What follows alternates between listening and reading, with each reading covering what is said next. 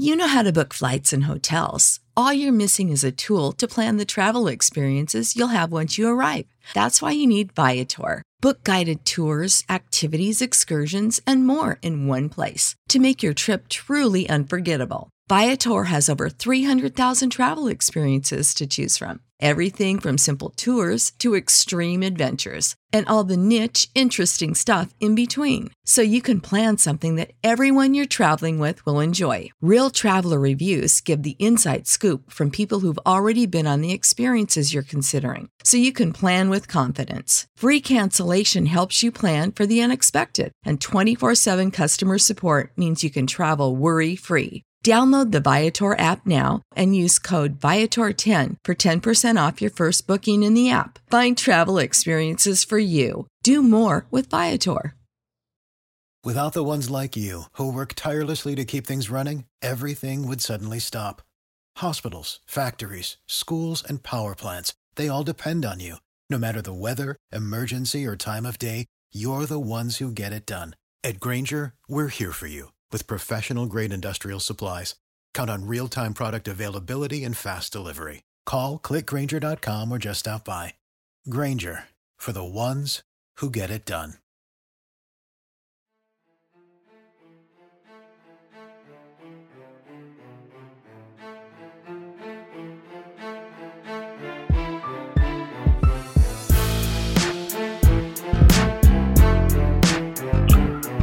Welcome to the 360 Recruiting Podcast, a podcast for OU recruiting fans by Sooners360.com. Each week, we catch you up on the latest in OU recruiting news and provide opinions and evaluations on all things OU football recruiting. I'm Chris Mason, lead recruiting analyst for Sooners360.com, and I'm joined this week by my co host, Caleb Cummings, uh, Sooners360.com talent evaluator and opinion creator. This is episode 51 titled Red River Recruiting Bump. As always, we will begin with the latest recruiting news. And right off the bat, we've got two upcoming commitments, Caleb, that look like they're about look like they're going to go OU's way. So the first commitment is one we've been talking about for a while on this podcast. Is Daniel uh, Akinkunmi from England. He will be committing tomorrow at 2 p.m. British summer time, which is 9 a.m. Eastern, 8, uh, 8 a.m. Central, if you're interested in following it. He'll be doing it on his YouTube channel, and uh, it's kind of become a bigger deal. Um, so, Caleb, he was uh, during the Jags Bills game that was from London uh, on Sunday. He was actually interviewed by um, British National Sports Channel uh, ITV Sports. So um, he's gotten a little bit of a bigger deal, and, and, as I mentioned before, his team got to play at Tottenham Stadium, which is uh, one of the biggest uh, English Premier League team stadiums uh, in the country in London. So um, the uh, NFL Academy team uh, has gotten some publicity lately. They also beat the traveling version of the IMG team. So uh, they've been doing quite well lately. So everything is pointing towards Daniel choosing Oklahoma. And uh, based upon his most recent post and his most recent sort of uh, strength and conditioning sort of measurement workout, he is six foot four uh, and 0.77 inches. So I think, I think, Caleb, we can pretty much call him six foot five, don't you think? Yeah, I mean, he's to me he's six, he's six five. Yeah, I think you know how Oklahoma does their roster is once you're north of I think the half inch mark they round you up. But so he's six five. And the bigger piece is uh, I think it was you that alerted me to this. He's got what somewhere around an eighty one inch, 80, uh, 80 plus inch wingspan. He's extremely uh, yeah. long armed. Yeah, and he's uh, he's at two hundred converting kilograms to, to uh, pounds for our American listeners. He's at 295 pounds, and he's right now he's reporting like a 23% sort of a body fat composition. So for a big guy, he is in really good shape. The kind of perfect raw clay to kind of, if he chooses OU, Caleb, I think he's sort of the perfect raw clay to hand over to uh, Jerry Schmidt. I, you know, and we've I mean, we've probably beaten this horse to death and talked about it ad nauseum, right?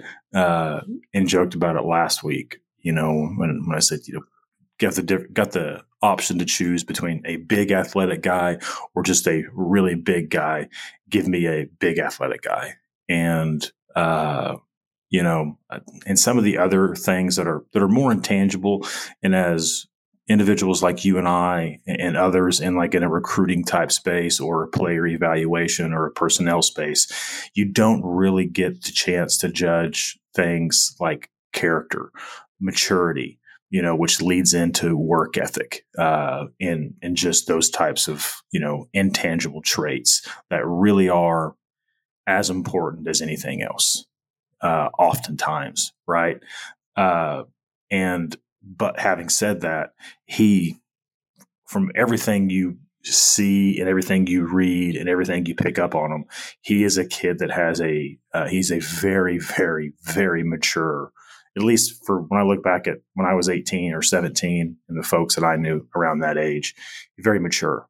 He, he's got a very clear, distinct goal. He know he want he knows what he wants very, to accomplish. Very self self motivated very, very self motivated. Yeah, and he's you know he he knows what he wants to accomplish. He's got a really big why. Uh, you know that's famous saying, right? When you when your why is big enough, you can you can withstand any anyhow. And so I just think that feeds well into a guy like Jerry Schmidt, a coach like Bill Bedenbaugh, uh, and a head coach like Brent Venables, because they'll pour into him all of those developmental things that you need.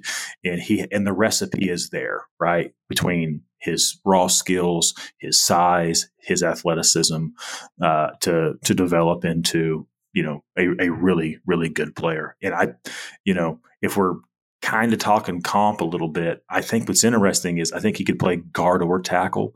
And one of the things that really, and it stuck out a ton from the game, and I know we'll get to that, right? Uh, but was was Cayden Green and and you know when you get Cayden inside at guard with his additional size and length and uh, the problems that poses defensive tackles. Uh, and I think you know if if Daniel ends up playing inside, I think it, it could be it could be a similar recipe. Yeah, and should, well, well, we're gonna little we're gonna merge over with uh with some Texas talk today. We have to. That game was just so great, um, and and we we want to talk about it, even though it's not necessarily recruiting. But I think we can talk about all the elements of recruiting in it. But I think you got to see, you know, Cayden Green enrolling early, right?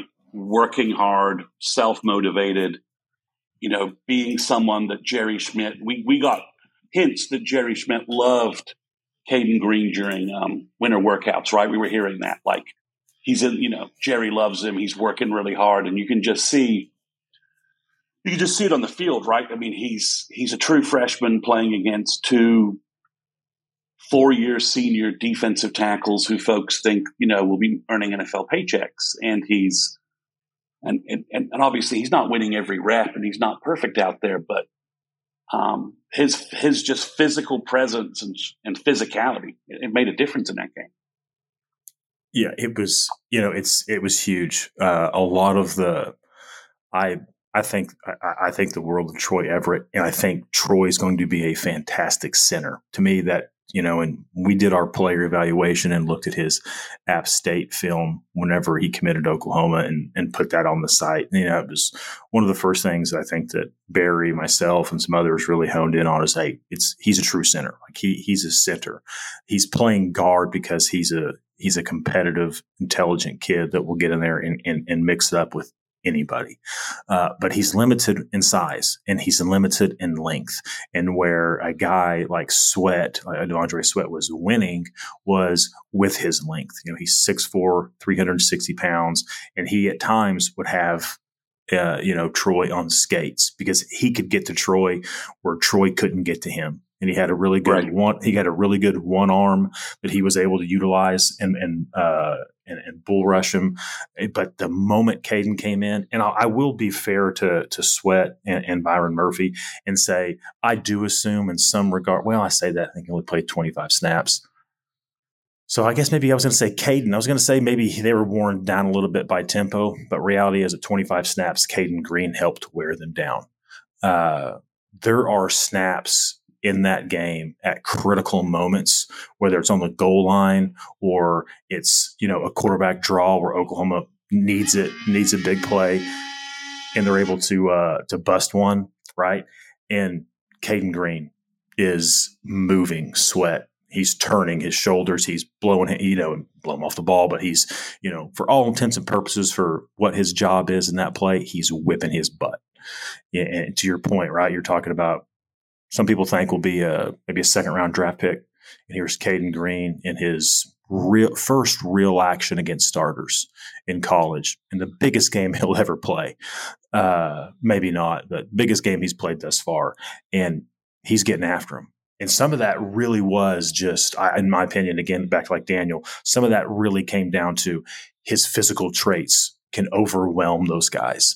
You know, he's got the length. He can get into he could get into sweat before sweat could get into him. He has the size and the mass that sweat can't bull rush him. You know, and he anchors and get his get you know get underneath get his butt his hips underneath him. He can move. He could move sweat. Uh, so you know that was that that's you know it was big Saturday. That's for sure. Yeah, and I think like I said, Daniel is maybe a I don't know, a, kind of a more of an embryonic kind of uh, prospect, but I mean, physically, just numbers wise, very similar to Cayden kind of out of high school. So it, it's, it perhaps, you know, it may take a little bit longer. You know, Daniel's n- newer to the, newer to American football, but I think you can definitely perhaps say, you know, if he enrolls early, you know, give him, give him some time, but that's, that's kind of the, that's kind of where his that's kind of his ceiling, right? Very similar physical physical skills and abilities. Yeah, yeah. You know, and, and I'll be I'll be I'll be honest with you. I don't personally think that him playing at uh, the I am the I guess the NFL Academy in in England and him not playing uh, you know, against certain levels of competition here. I, I really, I don't think any of that matters all that much because the reality is when you really look out at college football and you start really digging into offensive lines, whether it's, you know, when you go further down uh, that path and look at guys that are being drafted and you backtrack and look at their backstory, or you just really dig into current offensive lines, you know, you, it's, it's not, it's, it's, it's not a scenario where every single kid is coming out of a top five or top 10, top 50 program. It's, it's, a, it's, a, it's a, menagerie. It's a menagerie of stories and backgrounds. Absolutely. And I mean, you've got some guys that are the best players in the country along the offensive line that played tight end in high school, played eight man football, uh, play, were basketball players that were converted. And that's the thing I think that will help him so much is, you know, offense is as much as people, you know, I maybe don't think about it like this because defense is always attack, attack, attack. You know, offense, you have the benefit of you know what the play is. You know what your assignment is. You know what you're doing. And so it gives you the ability to a little bit more confident, uh, you know, and again, back to the whole, you know, the high school thing of not coming out of, you know, uh, IMG Academy in Florida. That's fine a lot of these guys, you know, you look at Anton Harrison's high school. He wasn't coming out of uh, in, an NFL factory school. He was able to step in as a true freshman and play and, and be a you know three four year starter and a first round draft pick. You know, not saying that Daniel will be exactly that. Just to say that uh, though all of those things are going to have to be taught and so much of what's taught in high school, you know, you're going against kids that are six one and 200 pounds or 220 pound defensive lineman. You're never going to see one of those in college, right? So all that technique stuff, Bill's going to teach him. Uh, so he's he's got a you know he's got a ton, an absolute ton of upside, and uh, it does look like he'll, I guess, here in about uh, maybe 12 hours or so, choose to be a Sooner. So speaking of uh, guys, we, we're going to project are going to be Sooners uh, kind of been a little bit of a surprise. I, I, thought this recruiting battle was maybe not going to go OU's way, and things have kind of changed in between our last recording. Is Michael Boganowski has set his commitment date for October 19th, and everything right now is tracking that he appears like he's going to choose OU on that day, which is a little bit of a surprise. Um, I know you and I have been we've been a little bit up and down with with Michael Boganowski in terms of where we think he fits. Uh, we do know the OU coaches think that he's an absolute playmaker, top 100 type guy. That's what our internal sources are telling us is that ignore whatever you see rankings wise. The OU coaches have loved this kid and have made him made him a priority. So it looks like he's choosing OU. He's listed as a linebacker on some sites. We've heard that OU's recruiting him as a safety. I got to think. I got to think. I know we don't want to. We, you know, everybody wants to. Uh, lots of kids apparently want to be a cheetah coming out of high school, but I think the cheetah term I think really fits here with what I see from Boganowski is that if OU were to get him, you'd have a flexible hybrid safety cheetah guy that it's it's easy to kind of see defensively where he fits. I I agree completely. You know, we've kind of gone on the site. We've we've talked about him it, probably a little bit more in the past, right? Because things have once the season started. Uh, He's been things, hurt, and and we've not, okay. we've been uncertain, and it's been uncertain.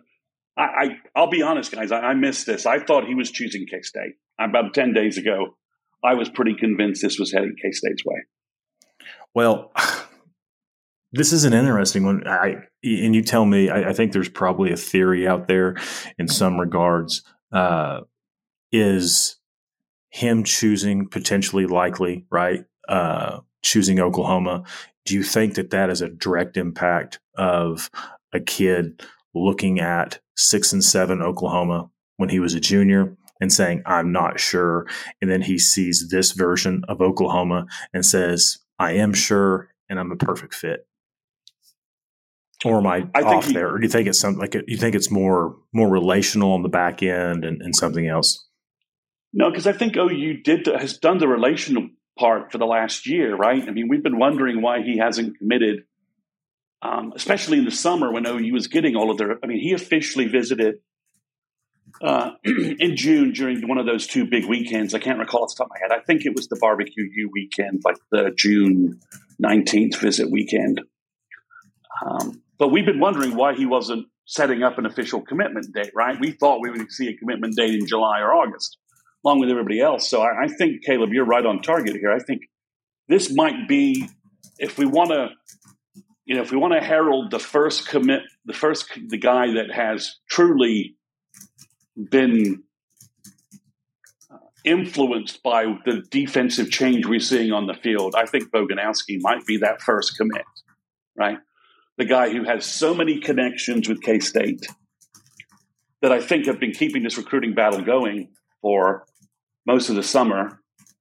And I, I think him, he's watching OU's defense. He's watching how critical uh, Justin Harrington, um, Reggie Pearson, Key Lawrence, uh, Dasan McCullough have been to the OU defense for like the last three, four games, right? They've all kind of ever since Justin Harrington went down, we've kind of been playing mix and match at uh, at Cheetah a little bit with safeties and and Dasan McCullough. I I think you're seeing this is the first defensive commit where we can say, yeah, the kid the kid's watching what's going on the field, and that and that broke the tiebreaker, right? I've been talking about that this has been like a stalemate in recruiting the last couple of weeks, and, and I mentioned I wasn't sure how the stalemate was going to get broken.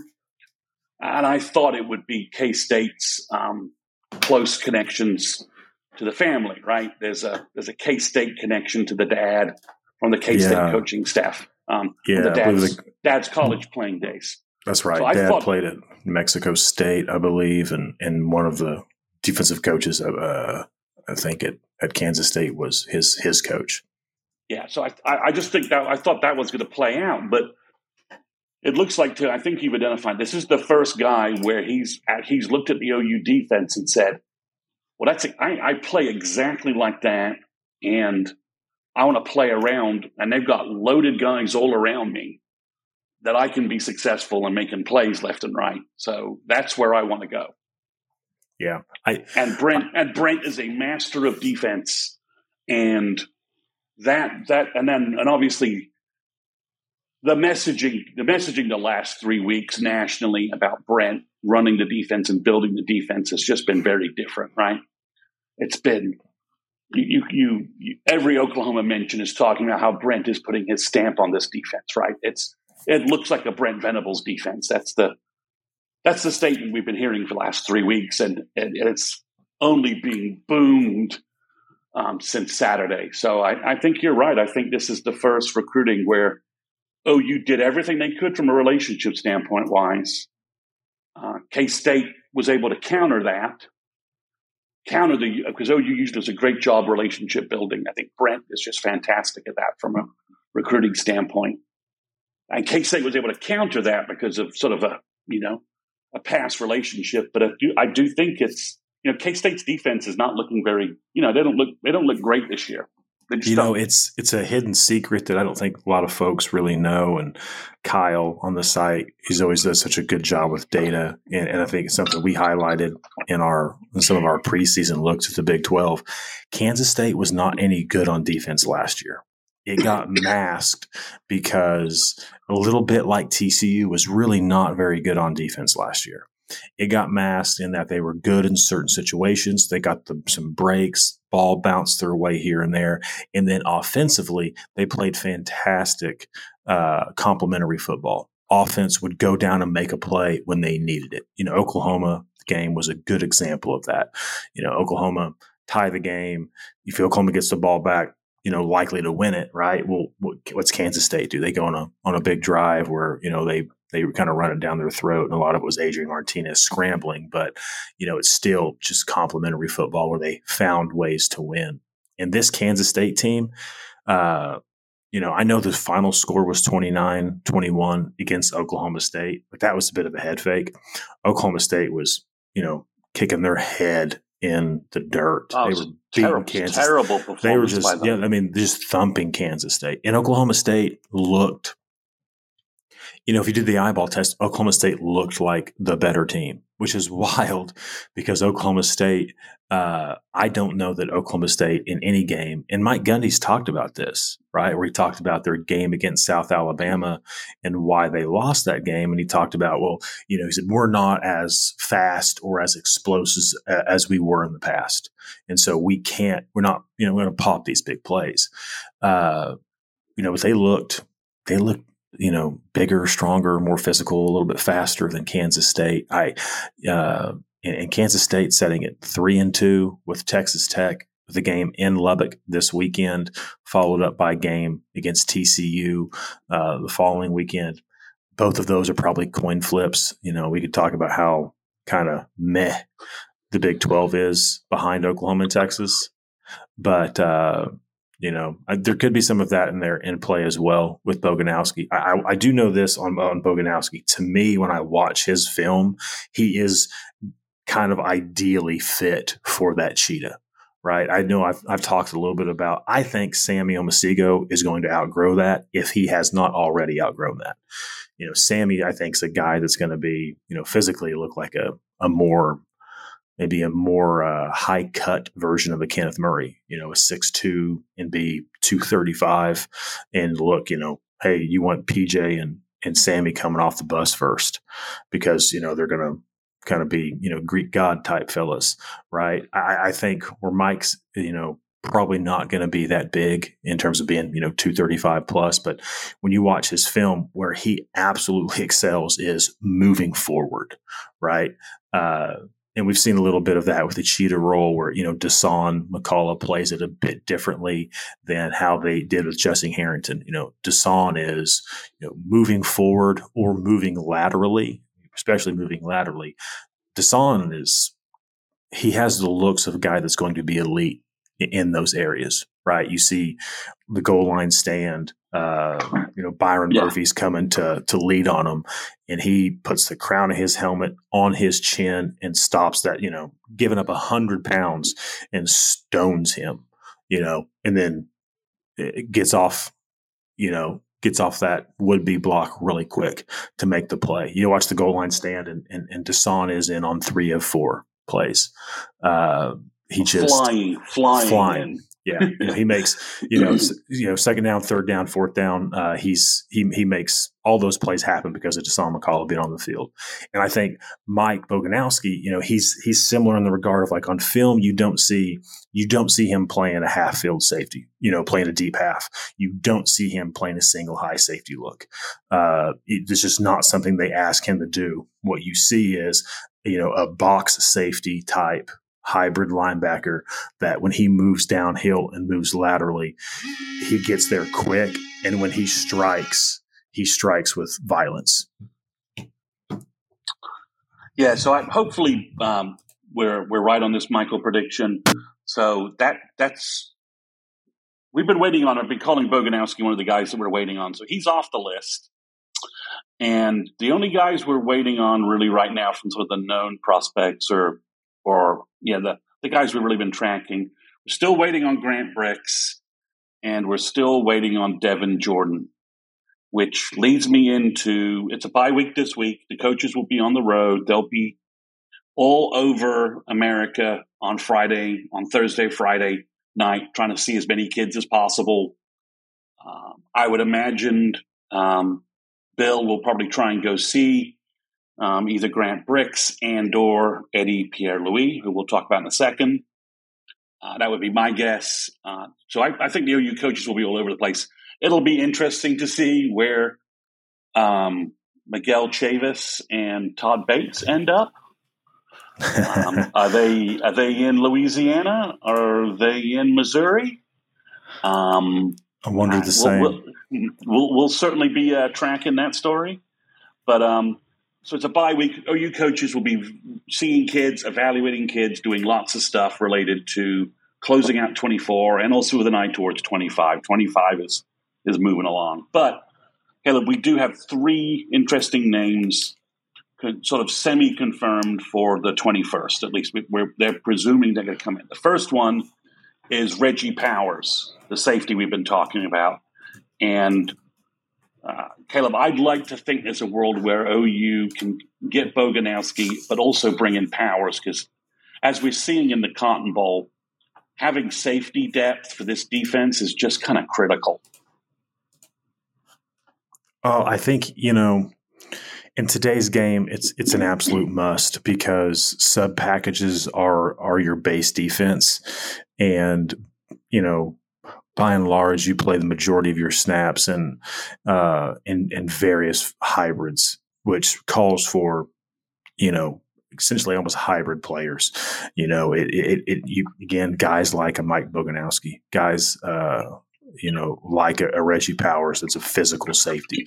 You feel if he's got to play, you know, in a two high look, you're fine with that, right? And if uh, and if you need to spin a guy down and, and bring him into the box uh, and, and a run supporter like a Key Lawrence or Reggie Pearson, you know, you you feel great about you know Reggie Powers, you know, being that type of guy down the line. So I I, I could not agree with you more.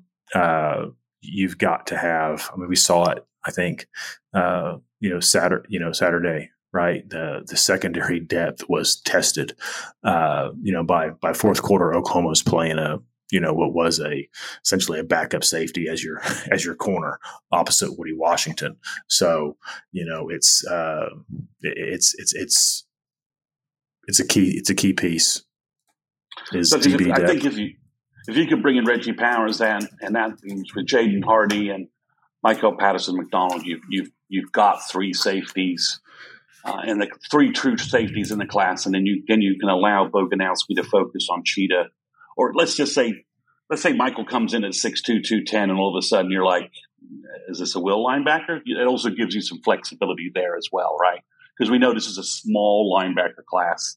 It's just Michael Nesta for now, and there's no names really appearing along those lines. And I, and I, think you and I are both a little suspicious that Michael Nesta could, could grow into a rush end um, just a little bit.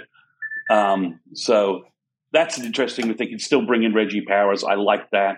And then, you know, Devon Jordan's talking maybe December. So um, Cameron Campbell from Tampa is coming in. And if you could get a commit from him, I, I'm not sure you take that commit and you tell Devon Jordan, thank you. Um, you know, we want we love in-state kids, but we have given you more than enough chances to jump on board. And this kid from Tampa, Florida, is an SEC corner, and we're not going to pass that up while waiting on you. Yeah, I, uh, man, I, I, I come, there's, I agree. I, I completely agree with that, that statement. Uh, I, it's not, and I wouldn't say I have any, any doubts about, you know, Devon Jordan or I have any like no. overall concerns about him as a player, but you know, he is a smaller, more slight kid, you know, 5'11, 168 pounds. And, uh, uh, he's, he 168 pounds is there. There's no body fat on him. Uh, he is an extremely lean, lean kid. But you know the the the the uh, the, the thing. But Eli Cam- Bowen already, right? I mean, Campbell's a bigger. Campbell's a bigger kid, right? He's that's he looks yeah. more like Kani. He looks more like Kani Walker, right? A little or Vickers, right? Just a bigger cornerback. Well, that's the thing, right? He's not listed as very heavy, but it's it's he's you know, in a six six one you know, 175 pounds. So, you know, maybe, maybe just, uh, listed as just, you know, seven, eight pounds heavier, but he looks on film, he looks six foot one.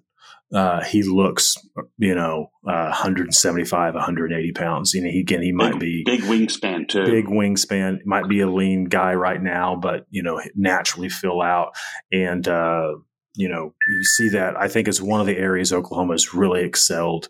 Uh, you know, I mean, first off, give Jay Valai all the credit in the world because his corners take on have taken on his personality, uh, and they are a physical bunch. Uh, you know, but there's also just some trait things that uh, you know, are at play there. And, and, like Gentry being a guy that six foot, uh, but he's extremely long limbed, and that helps on the edge, you know. And so, yeah, I think you know Cameron uh, Campbell, he would be. I know, I know Devon Jordan fit. is an in-state guy, but yeah, I just it's I if Cameron wanted to commit, I would take him. Yeah, I just I watch his film. His suddenness, his aggressiveness. It's he just um I'm like okay. Um, and again, you know, I, I Brent's done a great job with in-state recruiting. The in-state um, walk-on program, preferred walk-on program, is working beautifully. But you know, I mean, OU has given Devon Jordan every every window. He he was offered early. It's not like OU offered him late or any of these things. You know, he he came in on the barbecue. He came in in June as a focus target, you know, for his official visit um, in June. So he's had, you know, that, that's that's that's that means he's a prime target. OU has invested and made him, you know, he, he got all the bells and whistles from OU, just like everybody else, just like David Stone and all the other big time commits in this class. So if he misses out on this opportunity, I'm like, okay, I'm, I'm not sure not sure, you know, I really, you know, I know you finds a comparable player or someone who perhaps maybe even is a physical better fit because, you know, if you have Bowen, let's just imagine you have Eli Bowen as one cornerback. But if I can combine, can, if I can have Eli on one side and then a six foot one, you know, maybe 190 pound cornerback on the other side, I, I like that combo. Yeah. You know, I, I mean, mean, we, we talked about this, I think, a couple podcasts back, and, and, and, you know, there are there are certain positions on defense that are trait positions uh, more so than you know offense. You know is maybe you know probably a little bit fewer. Uh, I, I, think you know obviously intellectual part comes a lot into that, and and there are those key positions, you know, linebacker, safety on defense, but. Corner is one of the trait positions. You know, do you have the length? Do you have fr- the frame to you know, carry the mass and still be able to run? You know, can you accelerate? Can you turn your hips? Can you run? Like those are just, you have to be able to do those things physically. And, uh, you know, I, you know, it's, it's, it's one of those things like I'm with you completely. I, I think every Oklahoma fan looks at the thought of having a, a 5'10 and a half, 5'11 corner opposite a 5 foot 9 corner. And you think, ugh, let's, that's a little bit worrisome, you know, because somebody, we've, you know, we've been there, been, been there, down that, We've been there. Like, yeah. Okay. We, we, don't want, you don't, what we don't want is then, you know, Texas trots mm-hmm. out a, a six foot four and a six foot three you know, pair of receivers that can run. And you're saying, okay, we're going to get bullied on the edge. You know, we don't have the size or the length to hold up in the short, quick game that everybody uses as an extension of the run. So are we going to are we going to struggle there? Are we going to struggle after the catch? Uh, you know, and not saying that Devon and, and, those guys will. It's just you know, there's there's a risk there. Uh, so you know, uh, I, here's one question for you: and is, it, is there a possibility Devon Jordan has silently has committed months or weeks ago and just hasn't told anyone and has just wanted to play this out and and and, and do something that's you know is going to have a big ceremony because of all the kids out there, his probably makes the least amount of sense. Uh, you know, because he was a late, he really a late find by OU. You know, it wasn't in years past, uh, you know, when Riley was at Oklahoma, you know, you'd see kids get blow up with offers from Arkansas and Tennessee and Missouri and then Kentucky and all these other SEC schools and maybe Big Ten schools would throw offers, and it, the kid would blow up, and then Oklahoma would throw an offer in, and and but this is the opposite, right? This is a, a kid that came out of his junior year, nobody really talking about. Oklahoma was the first to offer, and then Alabama and these others followed suit, and, so it just seems really odd that he's you know maybe he's maybe not. Maybe he's relishing in the fact that hey i wasn't a kid that was getting recruited as a sophomore so i want to roll this out. Yeah it's a good question caleb. There's there's nothing none of our sources are indicating that you know hey you know the fix is in on this. Just just let it play out which we heard about from a number of kids. We talked you know in our, in our little admin chat you know i've mentioned kids in the in the past i felt were kind of fitting that model um, and you know, and the Campbell and the Campbell offer seems to me to be directly. Uh, I don't think you can take Campbell and Devon Jordan in this class. I not with Eli Bowen and uh, and Newcomb already verbaled at the cornerback position, and and Jaden Hardy is actually playing quite a bit of cornerback at Lewis um, at Louisville this this fall, and he looks pretty good. So Hardy may have a little more positional flexibility than we realized which would allow you to kind of do the safety thing we were talking about. So it's it's a it's a weird situation. Um, again, you know, uh, Caleb, I think the only we're about to mention one of the only other guys who visited in June who's really still in play um, is Devon Jordan, and then Eddie Pierre Louis. Um, so it's and Grant Brix is the other guy that we mentioned. So those, those guys are really the only three visitors from those big weekends in June that have not either committed to OU or committed somewhere else. So, or, or have eliminated OU from consideration. I guess Kobe Black technically fits in that other category, but I mean, he hasn't, hasn't been factor with OU recruiting for a while. So, so yeah, it's it's it's an odd recruiting. I I don't think he's I don't think he's a silent to OU. That's that's nothing that that we've sort of heard, and I think it's why is he dragging out his recruiting? Um, you know, I think he maybe he's confused about where he wants to go. This his TCU has a an assistant or a grad assistant that has a connection to him at Tulsa Union that I think may be where he's where he's been possibly thinking about going. So I think he's giving TCU a lot of thought, and maybe for TCU he might be one of their bigger commits, right? Um, in terms of their recruiting profile, but I, I think I think we'll know more if he doesn't come down for the UCF game um, as an unofficial visit or something like that. I think we we, we may we may have our answer because if you get Reggie Powers and you get uh, Boganowski, I could see OU and saying, well, we want Campbell or we want a big cornerback, right? But if we can't get a big cornerback, you know, maybe we're going to be fishing in some other territory. So the third name to visit is Eddie Pierre Louis, and Caleb, I can't think of a network or a national analyst or a Florida or Southeast analyst who hasn't put in a forecast crystal ball or prediction for Eddie Pierre Louis to OU in the last 10 days. It's been at least 15, I think, predictions, forecasts across the three various networks. And he's supposed to come in town that weekend. If if OU can add Eddie Pierre Louis and, and uh, He's at Tampa Catholic, so I doubt that he can enroll early. Lewis Carter had the same circumstance. Sometimes the parochial schools uh, don't allow for a, a graduation early um, curriculum, right? Uh, we saw that with Bishop Gorman as well, uh, another parochial school. So it looks like OU has a is developing a lead for Eddie Pierre Louis. Um, even if he doesn't enroll early, mean, I, I love this kid on film. I, I, I've been pretty. I, I, he's top thirty on Rivals, and he's not. And other networks have him much lower ranked. I don't understand what the other networks are looking at. Um, we've talked ad nauseum about his his hundred meter relay time, where he ran the anchor leg and it looked like he was running through walls, literally. Uh, he's he's a powerful, big athlete. He he he looks a little bit like Davin Joseph um, reincarnated. Uh, they're both uh, both from Florida. Um, Davin Joseph was from Hallandale, and then uh, but Davin uh, in the NFL played for the Bucs for a number of years. He just looks. If OU could get Davin, sorry, could get uh, you want to call him Davin Joseph. If OU could get Eddie Pierre Louis, add him to Daniel Akinkunmi, plus the other three guys they have committed.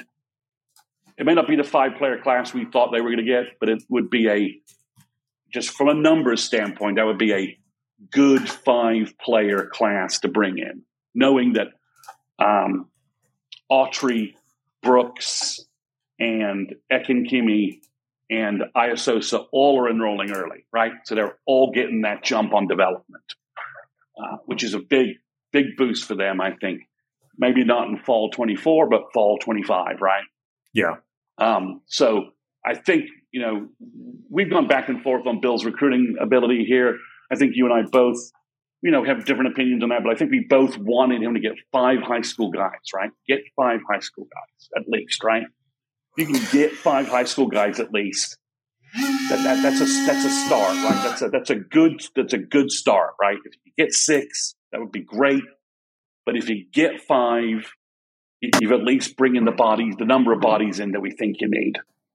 Yeah, I, I think that's you know I, I, know we've talked about this, and if you know, if there was one area, you know, if the if I was to pick an area and say, hey, what's the most critical point that you would pick on, maybe a scab for with Bill, that's what it would be. Is over the last probably going back to the 2019, 2018, maybe even maybe before, right? There's just been a number of classes for years now where Oklahoma's not signed the numbers they've needed along the offensive line. Now they supplemented that with uh, transfer portal kids.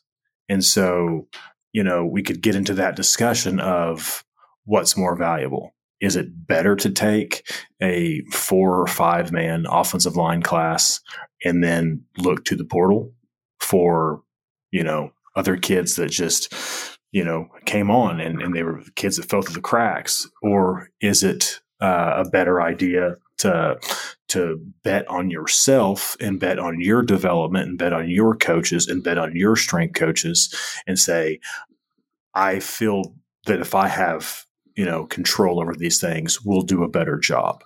Uh, you know, it's hard to say that if you're looking for, you know, the the barometer of who's doing it the best, you know, it's hard to say that, you know, uh, Georgia and Alabama uh, haven't done uh, that job, but there's also that Michigan who uh, has done it both both ways. You know, they're a really good team. The first one that made the playoff, they built up internally. The second year, that last year's team that was, you know, that had multiple transfers on it, uh, including their All American center that transferred in from Virginia.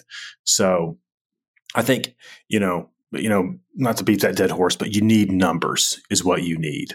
Uh, and you need, because you need to be able to develop guys. You need competition. You know, it, it's just the reality of you're gambling as it you know as it pertains to kids panning out you're just gambling i never in a million years would have bet that aaron parks would be a kid that would you know only ever play one game at oklahoma which is the florida state game last year you know because they had multiple guys leave for the nfl and then the other kid get and then jake sexton gets hurt I, you know, coming out, I would have, I would have bet on him being a multi-year starter at Oklahoma, uh, but that just doesn't happen. You just don't hit a thousand percent of your bets.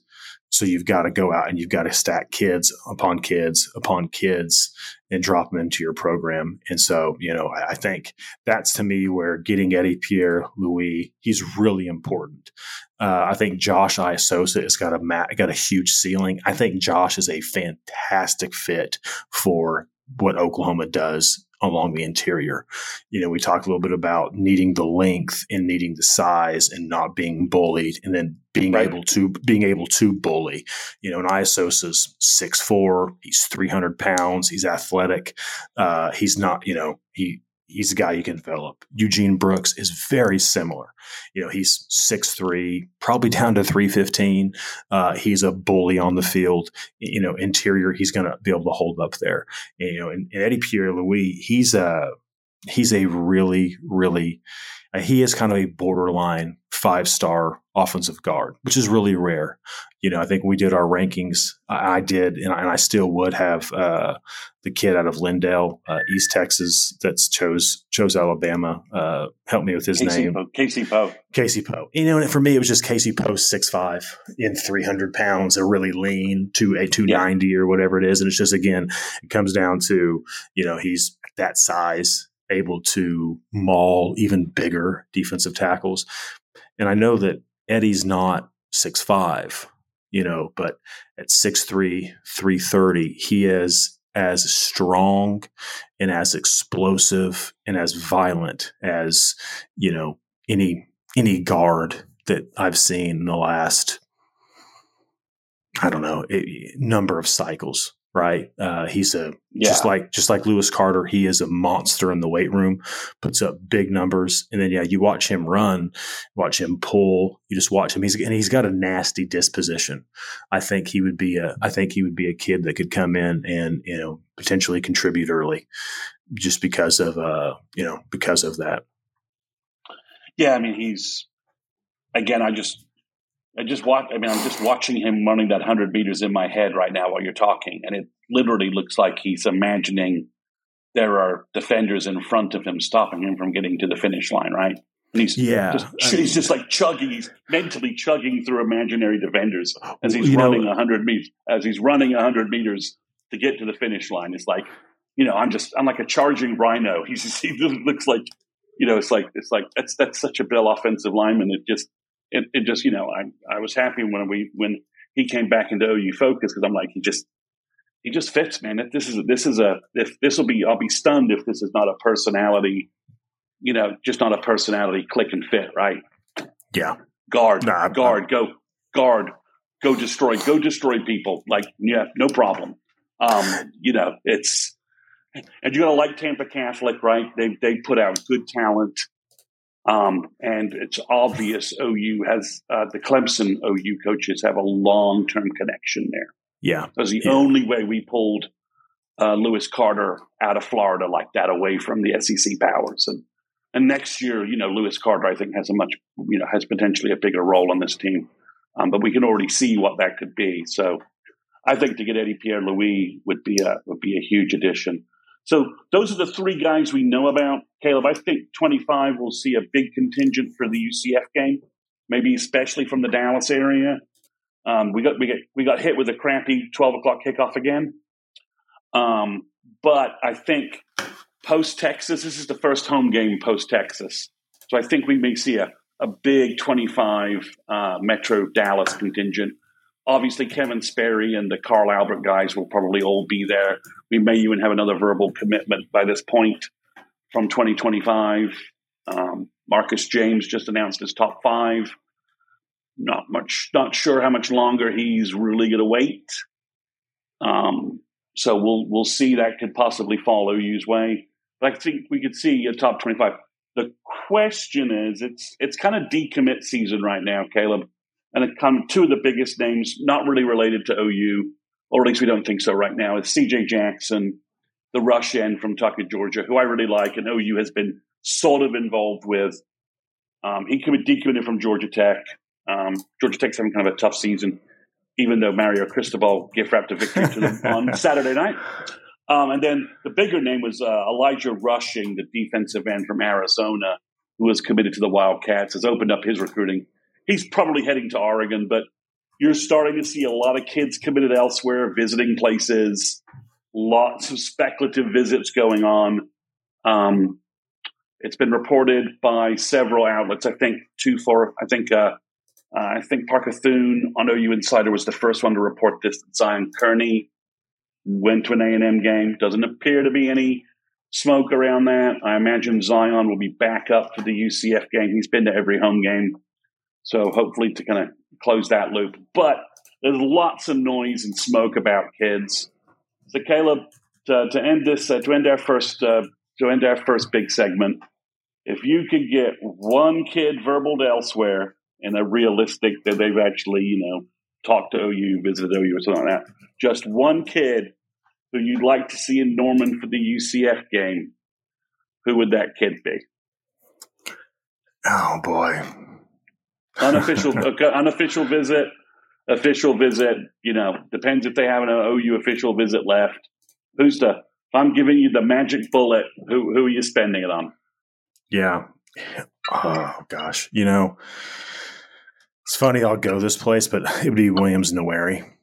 Um, you know, Oklahoma's doing great along the off along the defensive line. Rather, uh, love the defensive line class, uh, but you know, you, potential there.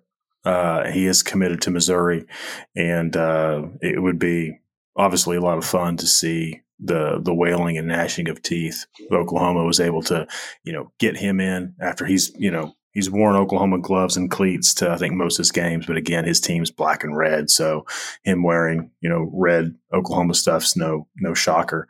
Uh, that that would be that would be interesting, particularly coming off of the the win in Dallas, the way that they won it. You know, defense playing well, having a goal line stand, and I think everybody at this point now has probably seen the the video that Oklahoma's social media account put together that has been it's absolutely blown up. I mean, every there's there's you know, yeah, I mean, big time personalities and sports figures that all come out and commented and been like, oh, I'm a, I'm an Oklahoma fan now, you know, on top of being a fan of you know whatever yeah, school they went to. So, uh, yeah, to get him would be pretty big, uh, I think. Well, it probably means nothing, but on social media, he was retweeting the Todd Bates. What do you pay back?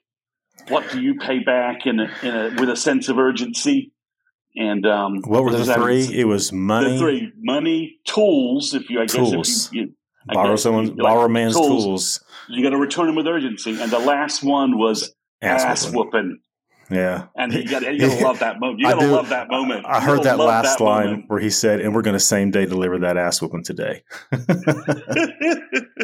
so it probably means nothing. You know, Nwaneri probably retweets you know a dozen different stuff from different D line coaches around the country. But um, yeah, I, I, agree. I think it, I, it, was, but it was, it was class. I'm, I'm, just sure Missouri fans are like, God damn it! What, what is, you know? Now we're gonna have OU fans posted this all over that that he, that he retweeted this. So, um, you know, we'll see. There's, there's OU's got lots of connections here. It's very easy, probably for Williams to get a ride to Norman if he wants one. Um, so that would be that would be the guy. I think the name I would choose, and it's not, and it's mainly just because, you know, it, it, I would, I'd love watching the the online meltdown about it. Would be, I, would love to see um, uh, Terry Bussey show back up in Norman just to get the A and M fans who were in a foul mood to begin with, and if if they drop a Tennessee game this weekend, it's that that foul mood's going to get even worse. So to see Bussey in Norman on an unofficial, another unofficial visit uh, maybe completely in secret, just show up and he's, you know, flashing on social media, you know, you know, you garb and all that. I think that would be just to tweak the A and M fans. I think that would be just absolutely brilliant. So, well, you know, nothing, I, I, nothing else to tweak them, right? I mean, you know, just I don't think, I don't think, I don't think McKinley's realistic at this point. I think that, I think that that battle's that battle's lost. I, I, think will. Bussy, Bussey, I think is a little more in play. I will say with Nwaneri, the one thing that I wonder, and this is definitely coming from more of a, a fan's eye, right? But I do wonder for a kid like that, you're the number one recruit in the country on a lot of services in different composites. You're at least top three basically on most every composite. Do you see that game? And do you see the hype? Do you see the attention? Do you see like the entire college football world descend on Dallas? Everybody's focused on it for multiple days. After the game, you know, everybody's retweeting these videos, everybody's talking about it. And do you say to yourself, I want to be a part of that. And I will never be a part of that at Missouri. Like, I don't care if Missouri has a magical season and goes, you know, 12 and 0, the only way they're getting game day to show up to their games is if they're playing a 7 or 8 0 Georgia team, or if they're playing a 9 0 Oklahoma team, or if they're, you know what I mean? Like, I don't mean to be like really mean to when I, you know, and talk down to Missouri there, but like that's the hierarchy of college football. They don't get people to tune in. They don't get they don't get the guys in Vegas to throw down lots of money on them. They just don't draw. Oklahoma draws right? We live in a content world. And Oklahoma, you see it. That's why all the talking heads like to poke at them because they know, hey, if I poke that bear, I get interact. People interact with me, and I get views and I get talked about. And so I, I came out of that wondering, you know, obviously NIL is the biggest thing. It had, you know, has been talked about as being the biggest thing. And maybe, maybe he looks at it and says, I can't walk away from the big golf difference in money there. Uh, but maybe not, right? Maybe he looks at it and says, you know, the money difference isn't that much. And I want to be a part of that. I want to play in those types of games. I want to play in, you know, go to the NFL. I don't want to go to a program that's just going to be middle of the road playing at 11 o'clock on every Saturday on ESPN2 and SEC network that nobody cares about. It's definitely a definitely a possibility. Okay, the, that's basically the rundown of the recruiting news we have. We're going to move to our next segment where we talk a little bit more evaluation analysis, and I, I want to give Caleb a chance to talk a little about the Texas game a little bit more in depth. So we're going to be right back with that segment.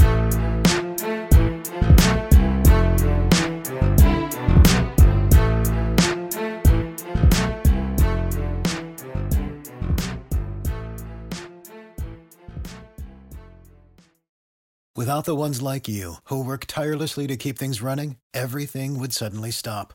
Hospitals, factories, schools, and power plants, they all depend on you.